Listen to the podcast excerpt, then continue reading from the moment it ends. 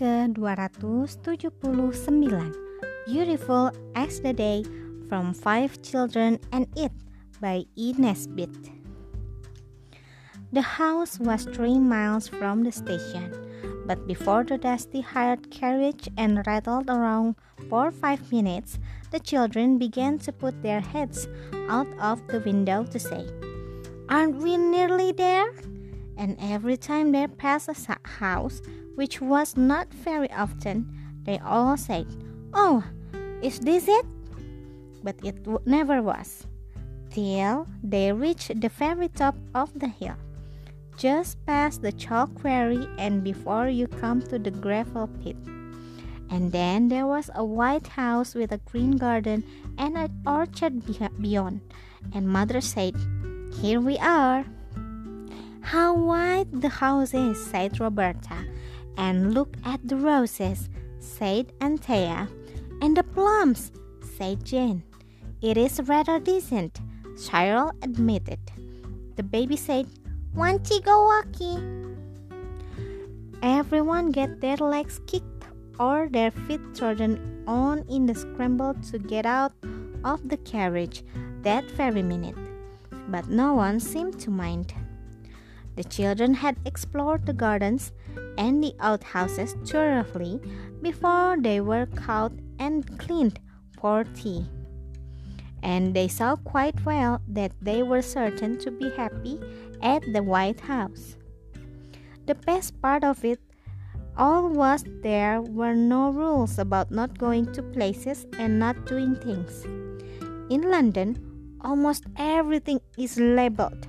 You must not touch, and though the label is invincible, it's just as that because you know it is there.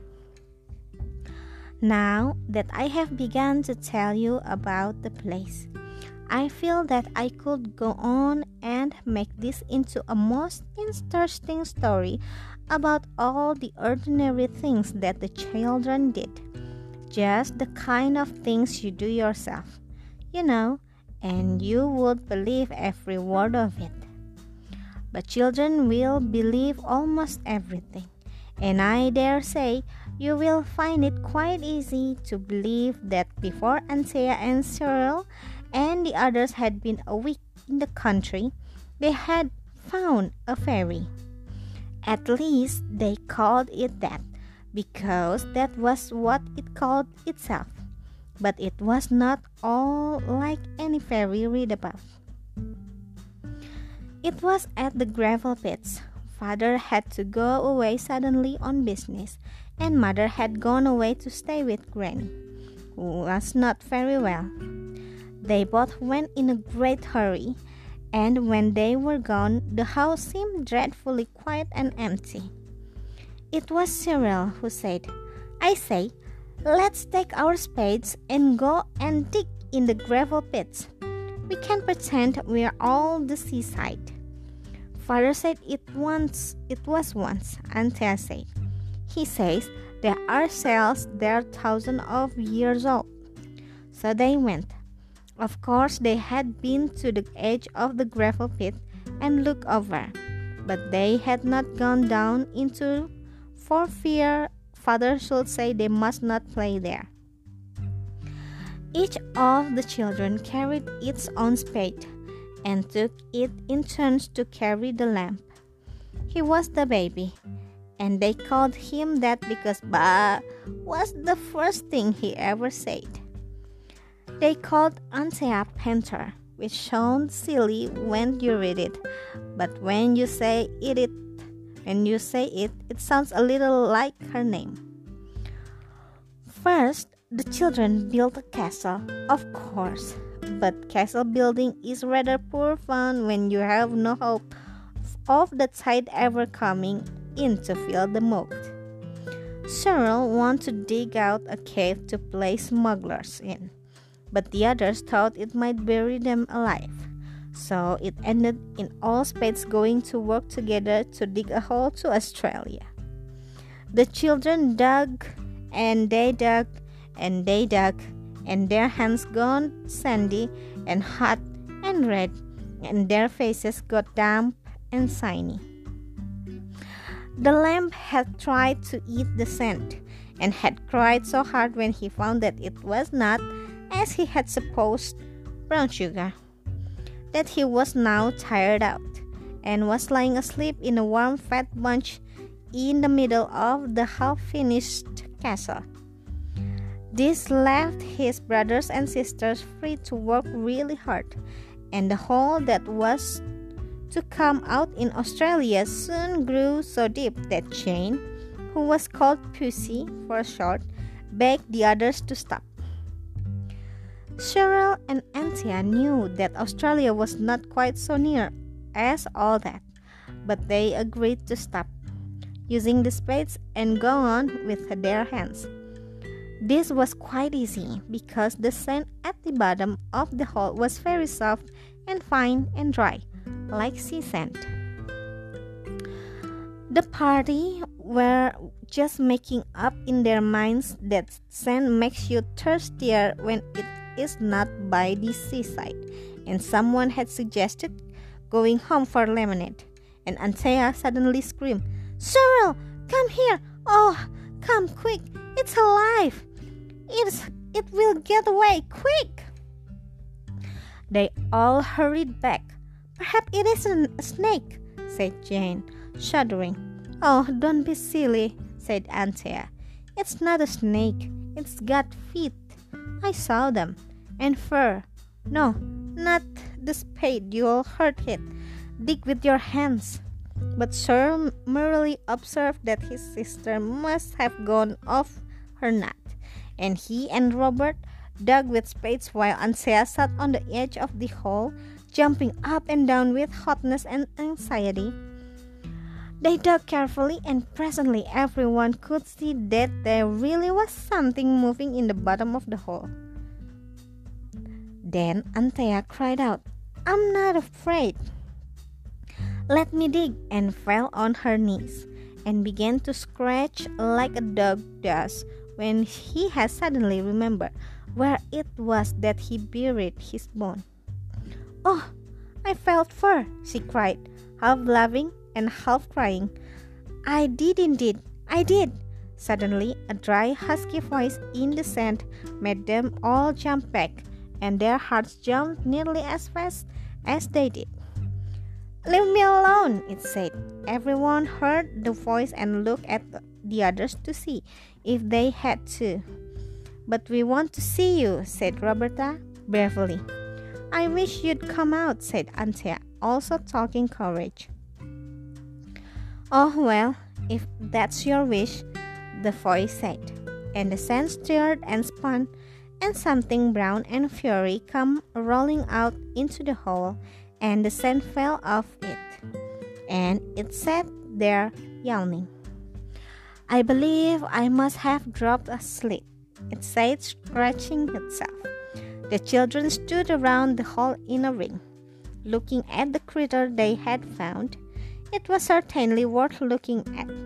Its eyes were on long horns like a snail's eyes, and it could move them in and out like telescopes. It had ears like a bat ears, and its chubby body was shaped like a spider's and covered with thick soft fur. Its legs and arms were furry too, and it had hands and feet like a monkey's. So, what on earth it is? Jane said in amazement. Shall we take it home? The thing turned its long eyes to look at her and said, Does she always talk nonsense? Or it is only the rubbish on her head that make her silly? It looked scornfully at Jane's head as it spoke. She doesn't mean to be silly, Anthea said gently. We none of us do, whenever you may think. Don't be frightened. It said, Me? Frightened? Upon my word, why you talk as if I were nobody in particular? All its fur stood out like cats when it's going to fight. Well, said Anthea, still kindly, perhaps if we knew who you are in particular, we could think of something to say that wouldn't make you cross. You don't know? It said.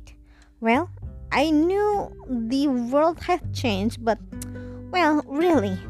Do you mean to tell me seriously you don't know a Psammead when you see one? Or in plain English, then a sand fairy? Don't you know a sand fairy when you see one? Of course, no one could think of anything to say, but at last Robert thought of how long have you lived here, and he said it at once. Oh, ages, several thousand years, replied the, peps, the sand. Was the world like this then? It stopped digging. Not a bit, it said. It was nearly all sand where I lived, and coal grew on trees. We sand fairies used to live on the seashore, and the children used to come with their little flint spades and flint pails and make castles for us to live in. That's thousands of years ago. But I hear that children still build castles on the sand. It's hard to break yourself of habit. What why did you stop living in castles? asked Robert with interest. It's a sad story, said Psammead gloomily. It was because they would build moats to the castles, and the nasty, wet, bubbling sea used to come in, and of course, as soon as a sand fairy got wet into they caught cold and generally died, and so there got to be fewer and fewer. And did you get wet? Robert inquired. The sand fairy shuddered. Only once, it said. The end of the twelfth hair of my top left whisker. I feel the place still in damp weather. I scurried away to the back of the beach and dug myself a house deep in the warm dry sand and there I've been ever since. And the sea changed its lodging afterwards, and now I'm not going to tell you another thing. Just one more, please, said children. Can you give wishes now? Of course, said it. Didn't I give you yours a few minutes ago? You said, I wished you'd come out, and I did. Oh, please, may not we have another? Yes, but be quick about it. I'm tired of you. I dare say you have often thought what you would do if you had three wishes given you. These children had often talked this matter over. But now the chance had suddenly come to them, they could not make up their minds. Quick! said the saint very crossly. No one could think of anything. Only Anthea did manage to remember a private wish of her own and Jane, which they had never told the boys. I wish we were as beautiful as today, she said in a great hurry. The children looked at each other, but each could see that the others were not any better looking than usual. The Psammead pushed out its long eyes and seemed to be holding its breath and swelling itself out till it was twice as fat and furry as before. Suddenly, it let its breath go in a long sigh. I'm really afraid I can't manage it, it said apologetically. I must be out of my practice. The children was horribly disappointed. Oh, do try again, they said. Well, said the sand fairy, the fact is, I was keeping back a little strength to give the rest of you your wishes with. If you'll be contented with one wish a day amongst the lot of you, I dare say I can screw myself up to it. Do you agree to that? Yes! Oh, yes! They all agreed. It stretched out its eyes farther than ever and swelled and swelled and swelled. I do hope it won't hurt itself said Anthea. Or crack its skin, Robert said anxiously. Everyone was much relieved when the sand fairy, after getting so big that it almost filled up the hole in the sand, suddenly let out its breath and went back to its proper size. That's all right, it said, panting heavily. It will come easier tomorrow. It will last till sunset. Did it hurt much? asked Anthea. Only my whisker, thank you, said he. And with a hurried good day, the sand fairy scratched suddenly with its hand and feet and disappeared in the sand.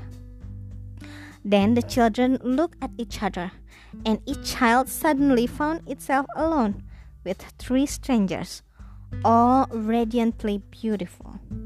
They stood for some moment in perfect silence. Each thought that its brothers and sister had wandered off, and these strange children had stolen up while it was watching the sand fairy. Anthea spoke first. Excuse me, she said very politely to Jane, who now had enormous blue eyes and a cloud of razor hair. Uh, but have you seen two little boys and a little girl anywhere about? I was just going to ask you that, said Jane, and the Cyril cried, Why, it's you! I know the hole in your pinafore. You are Jane, aren't you? Crikey! The wish has come off after all. I say, uh, am I as handsome as you are? If you're Cyril, I'd like you better before, said Anthea decidedly. You look like the picture of the young chorister with your golden hair. You'll die young. I shouldn't wonder. And if that's Robert, he's like Italian organ grinder. You two girls are like silly Christmas cards. Then that's all, said Robert angrily. When it's no use finding fault with each other, said Anthea. Let's get lamp and lug it home to dinner. The servants will admire us most awfully, you'll see. Baby was just walking. Baby was just waking when they got him. The children was relieved to find that he was not as beautiful as they are, as the day, but just the same as usual. I suppose he is too young to have wishes, said Jane. We shall have to mention him specially next time. Anthea ran forwards and held out her arms. Come to own Panther he said. The baby looked at her disapprovingly and put a sandy pink thumb in his mouth. Way long, said the baby. Come, come to Aunt Pussy, said Jane. Wants my pantry, said the lamb dismally. Here, here, come on, veteran, said Robert. Come and have a yiddy on your Yobi's back. Ah, knocky, knocky boy, howled the baby, giving way altogether. Then the children knew the worst. The baby did not know them. They all looked at each other in despair, and it was terrible to each in this dire emergency to meet only the beautiful eyes on perfect stranger instead of the merry friendly little eyes of its own brothers and sister. This is most truly awful, said Cyril. I can carry him home with him screaming like that. Fancy having to make friends with our own baby. It's just too silly. That, however, was exactly what they had to do it took them over an hour to pursue the lamb that they were not dangerous dangers. This difficult task was not rendered any easier by the fact that he was by this time as hungry as a lion and as thirsty as a desert. As a desert. At last, he consented to allow these peculiar people to, ta- to carry him home by turns but as he refused to hold on to such new acquaintances, he was a dead weight and most exhausting. Thank goodness we're home, said Jane, staggering through the iron gate to where Martha, the nursemaid, stood at the front door, shading her eyes with her hand and looking out anxiously. Here, do the baby. Martha snatched the baby from her arms. Thanks be, he's safe back, she said. Where are the others, and whoever to goodness gracious are all of you? We're us, of course, said Robert. And who's us when you're at home? asked Martha scornfully. I know we look different, but I am Anthea, and we're so tired, and it's long past dinner time. Then go home to your dinners, whoever you are, and if our children put you up to this play acting, you can tell them from their from me they will catch it, so they know what to expect. With that, she did bang the door, leaving them all outside. Cyril rang the bell violently. No answer. Presently, Cook put her head out of a bedroom bedroom window and said, If you don't take yourself off, I'll go and fetch the police. And she slammed down the window. It's no good, said Anthea. Oh, do, do come away before we get sent to prisons. The boy said it was nonsense and the law of England couldn't put you in prisons for just being as beautiful as the day. But all the same they followed the others out into the lane. We shall be our proper self after sunset, I suppose, said Jane. It was a horrible afternoon. There was no house near where the children could bake a crust of bread or even a glass of water. They were afraid to go to the village because they had seen Martha go down there with a basket, and there was a local constable. True, they were all as beautiful as the day, but that is a poor comfort when you are as hungry as a hunter and thirsty as a sponge. It came at last to their sitting down in a row under, under a hedge, with their feet in a dry ditch, waiting for sunset. At last, hunger and fright and crossness and tiredness, four very nasty things, all joined together to bring one nice thing. And that was sleep. The children lay asleep in a row, with their beautiful eyes shut and their beautiful mouths open. Anthea woke first. The sun had set, and the twilight was coming soon. Wake up, she said, almost in tears of joy. It's all right. Oh, Cyril, how nice and ugly do you look. With your old freckles and your brown hair and your little eyes, and so do you all, she added, so that they might not feel jealous. When they got home, they were very much scolded by Martha, who told them about the strange children. A good looking lot, I must say, but that's impudent. I know, said Robert, who knew by bitter experience how hopeless it would be to try to explain to Martha. And where the earth have you been all this time, you naughty little things, you? In the lane. Why didn't you come home hours ago? We couldn't, we couldn't because of them, said Anthea. They wouldn't let us go. Who? The children who were as beautiful as the day. They kept us there till after sunset. We couldn't come back till they'd gone. You don't know how we hated them. Ah, do you do give us some supper? We are so hungry. Hungry? I should think so, said Martha angrily. Out all day like this. Well, I hope it will be a lesson to you not to go picking up with strange children down here after measles, as likely as not. Now, mind, if you see them again, don't you speak to them, not one word. If we ever, do, if we do see them again, we will tell you, Antea said.